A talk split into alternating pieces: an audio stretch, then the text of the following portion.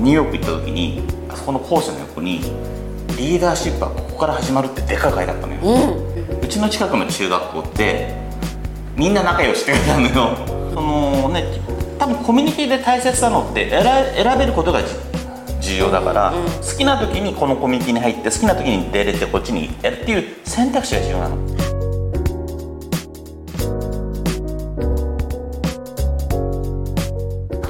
はい今日は佐藤のりさんに来ていただきました、はい。ありがとうございます。半年前だよね。そう。前にあの宗教ね。宗教2世に人権はあるのかという会があって、ね、そこでお話をいただきましたが今日はですね、えー個人とじ、えー個人主義と、えー自己責任論っていうところでお話をねうん伺っていきたいなと思うんです。なるほど。あの今日はそういう題目ですかそうそうそうそう。そうはいいいですよいいですよ。はい。なんか本当にこう最近自己責任論って言葉をすごいよく聞くようになったと思うんですよ。なるほど。ただね日本人ってまだまだそこがね弱い気がしてるんですね。はいはいではいはい。なんでかなと思ってこういろいろはい。読んで、読んでったら、まあそもそもね長らくこう村社会だったわけですよね、はいはいはい。だからそういう世間とか同調はい。圧力とかね、はい。そういう中でやっぱり暮らしてきたのでどうもこう他人の目が気になるとかななかなか自分の意見をこう言い切れないとかねそういうのがあるんじゃないかなと。なでやっぱりこうせえー戦後と、まあ、明治維新を経て戦後があってどんどんこの個人主義っていうのが入ってきてでも社会も個人主義に対してどうしたらいいかわからない。そして我々自身もどうしていったらいいかわからない。っていうので悩んでる方すごく多いんじゃないかなと思いましてこれはねどう考えたらいいのかな？どう生き抜いていったらいいのかな？というところをに興味があります。うんうん。わかりました。ははいい、はい。えーっとね、まあ、まず僕アメリカ長いんですよ。生活が子供の時から転勤で。だからアメリカの感覚が分かりつつ、今日本で仕事をしてるしで今福祉やってるからめちゃくちゃドメスティックなんですよ。だから見ててよく分かるしでまあ日本でそういう話をすると多分教育論の話が出てくるの。教育がとかね。で実際に面白いんだけどあのあニューヨーク行った時に歩いてた中学校があってでなんかそこの校舎の横に「リーダーシップはここから始まる」ってでっかい書いてあったのよ、うん。で「え？っ?」てなって、うちの近くの中学校ってみんな仲良しって書いてあるのよ、この違いリーダーシップを教えるって言ってるところと仲良しではもう全然意味合いが違ってくると。でうちの娘がねあの中学校3年生の時に授業参観に行ったの。そしたらなんかディベートやるっていうからちょっと楽しみにしてどういうディベートするんだと思って行ったらあの学校の先生が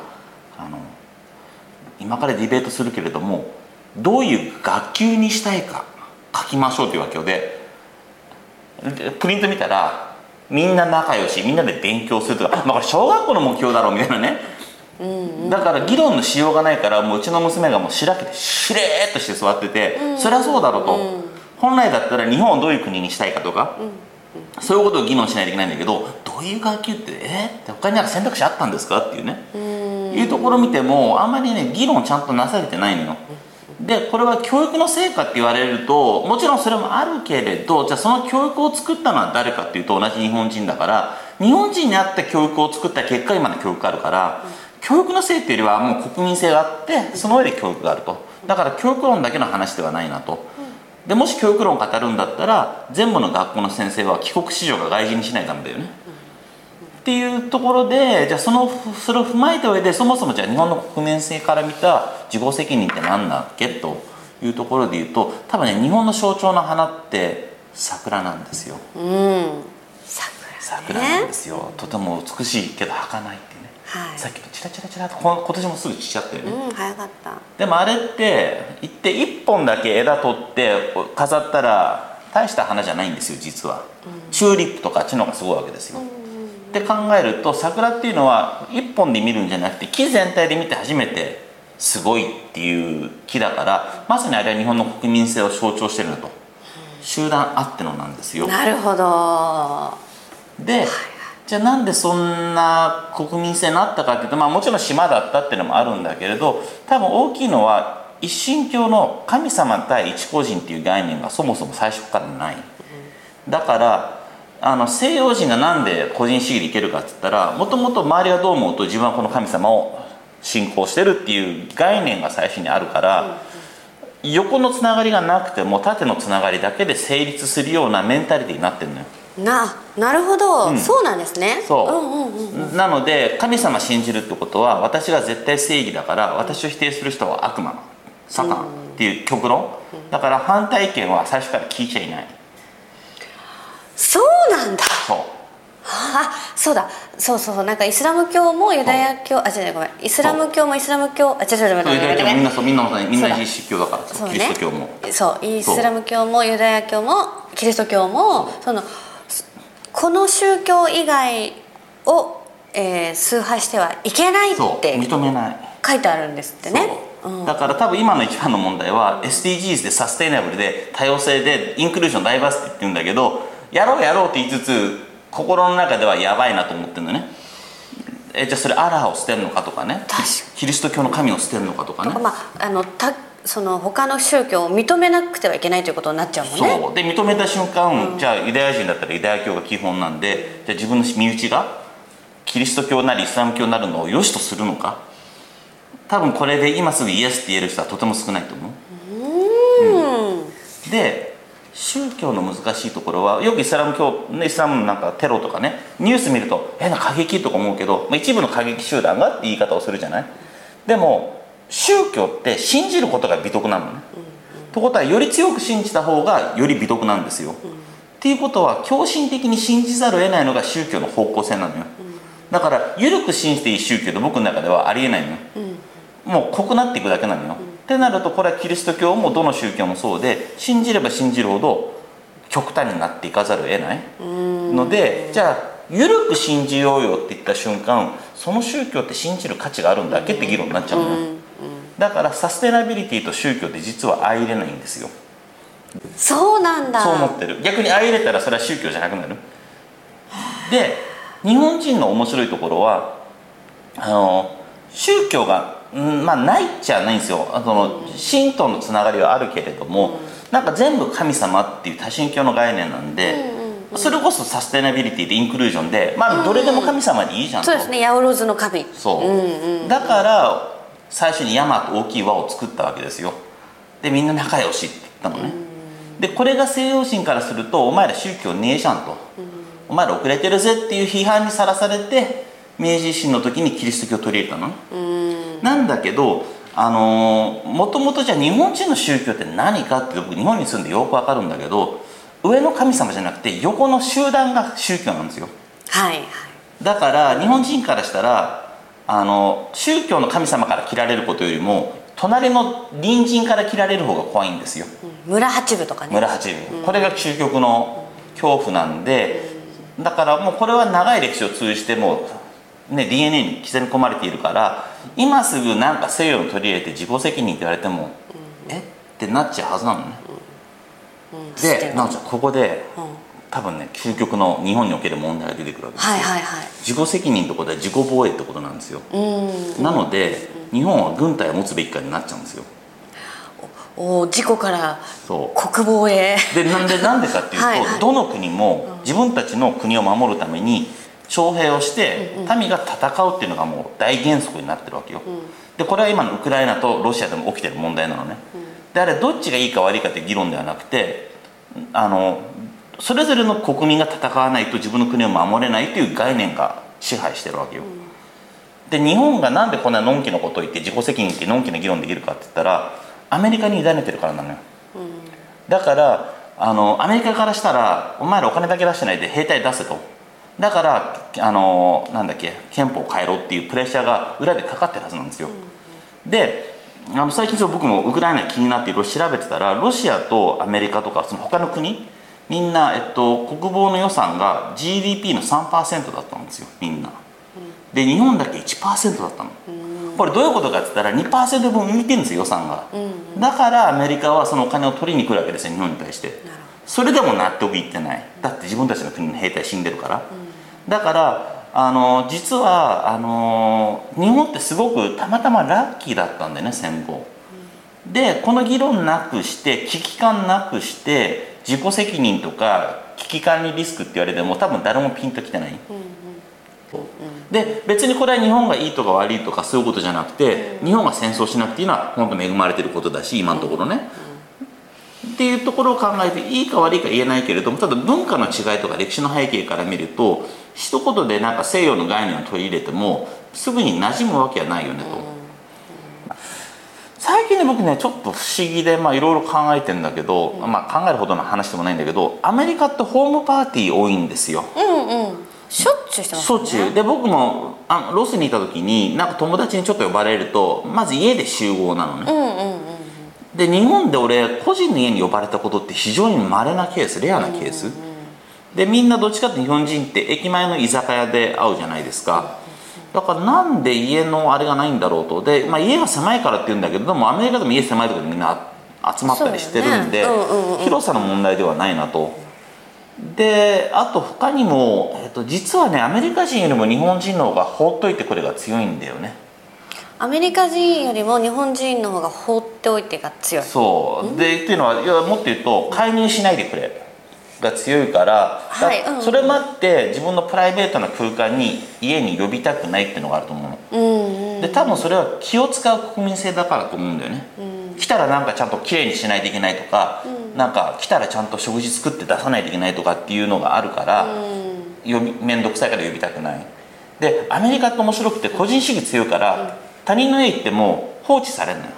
なんか冷蔵庫行って勝手に取ってきてよそ行きないっていきなりよその台所だけでこうやるわけよ、うーん。そうなんだ。そう。でなんか普通にこうなんだろう。見てずっとテレビ見てんだよね、でゲームやったりしてて、はい。うんうん。でパラパラ入れ替わって。だから何時集合ってないのよ今日来たら？って言ってみんな適当にこう入れ替わって確かに。でたまたまいたら隣の人喋って、で食べ物もなんかそこに奥さんがいてもなんかテイクアウトたくさん持ってきてピザ買ってきたよ。ピザだけボーンってあって、で多分日本人の主婦でお客さん呼んでピザってそんな失礼なってなっちゃうから、そういう意味でその個人主義が強いと逆に放置しちゃうんで、ほ気を使わないんで、多分家に呼んでもあんまり気疲れしない、けど日本人でも気疲れしてしまうと。で多分それに関係してうちのえっと福祉施設でもすごい感じるんだけど障害者とかその弱者マイノリティに対して日本人が冷たいかまたは優しいかっていう議論が出てくるんだけど、はいはい。確かにアメリカの方が街の中でうちのガッチャンね息子自閉症だからいろいろまあ迷惑かけるんだけどそれに対して寛容ではあるのよ、で何か問題を起こしても自閉症ってみんな「おおオッケーオッケーオッケー」ってなるんだけど、日本だと結構みんな「えっ?」ってなるわけよ。でそれがうちの保護者の話聞いてても感じる。そういうなんかママ友とかまたは身内からなんか失礼なことを言われるっていうことが日本人でも起きるから、日本人の方が寛容でないように見えるのですが、えーここでもう一個俺の中で謎があって、集団意識で共同体を大切にする日本人が、なぜ弱者に対してそういう冷たい言動を取るんだと。はいはい。いうのは俺の中でずっと不思議だったんだけど見てて感じたのは集団行動が第一だからこそ自分自身がそこからこぼれてしまうことに対して潜在的な恐怖を持っている、から自分の子供が障害を持つことによってその集団の中から自分も弾かれるんじゃないのかっていう恐怖感があるんだよね、だから隠そうとする、っていうのがあるから集団意識の多分一番の弊がそこにあるのね、みんなとしてないといけないから違う自分ってどうなるんだろうっていう、ただ僕の友達とかうちのスタッフに関して言うとみんないい人たちなんですよ。でこのいい人たちが作用すると逆に集団意識っていうのは仲間意識が強いから仲間って認めてくれると多分アメリカ人よりももっとよくしてくれる。っていうのがあるからうまく作用すればアメリカ人以上のなんだろう助け合いが生まれるしそれが悪く作用すれば村八分の潜在的な恐怖を持ってみんなが焦ってついていくっていう現象が起きるから、あの良くも悪くもその日本人の気質ってあるじゃないですか、はいうん。だからその共同体に対する意識をプラスに持っていけるかマイナスに持っていけるかは、多分その人一人一人の努力なり考え方次第だと思うんだよね、はいうんうんうんうんうんで多分奈緒ちゃんなんかもそうだけど結構いつもいい人に恵まれてるじゃん。いやいい人。多分。違うの？いい人もいい人もたくさんいる。うん、もちろんあのねいい人もたくさん変なね困ったやつもいるけれど、多分助けてくれる人絶対いたのよ話聞いてると。はいそう。だからあのー多分ね人の付き合いってある程度選べるじゃないですか、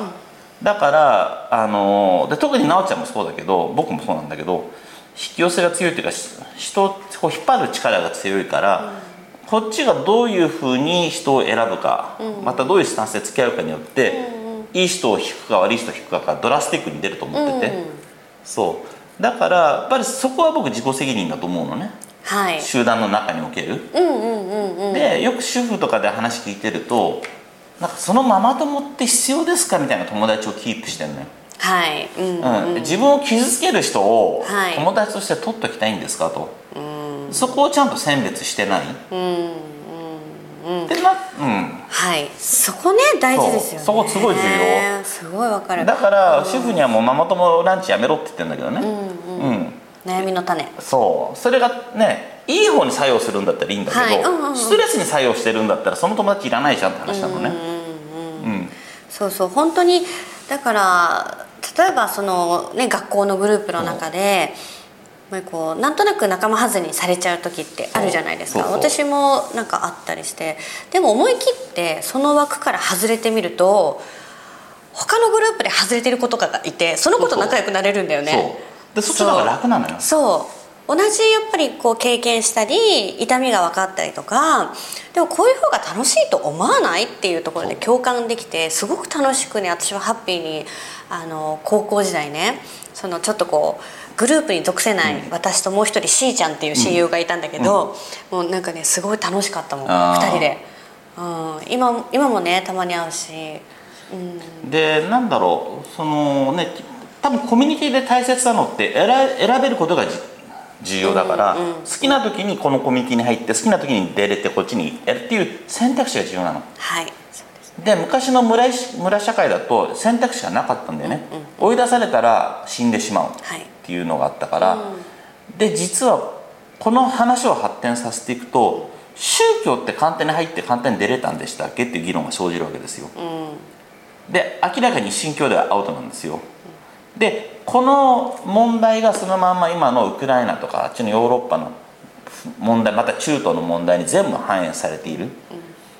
なんか好きにこう部族とか行き来できればいいじゃん許されてない。部族意識が強いじゃないですか、でその部族って結構宗教単位で分かれていたりするので、これをなんだろう。なんとなく日本人みたいにファジーになんとなくいいじゃんが効かないので、